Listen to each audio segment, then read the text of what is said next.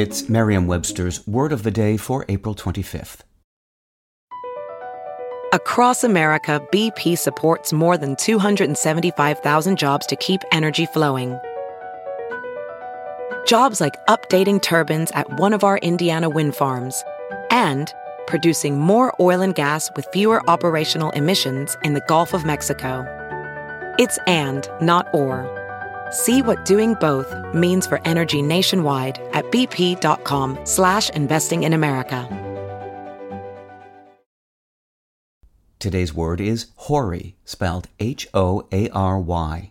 Hoary is an adjective that means so old or so familiar as to be dull, or gray or white with or as if with age. Here's the word used in a sentence from Forbes by Jeff McMahon. A brief hike reveals long expanses of light gray sand, pounded by waves, backed by lofty coconut palms, hoary mangroves, and wild forests.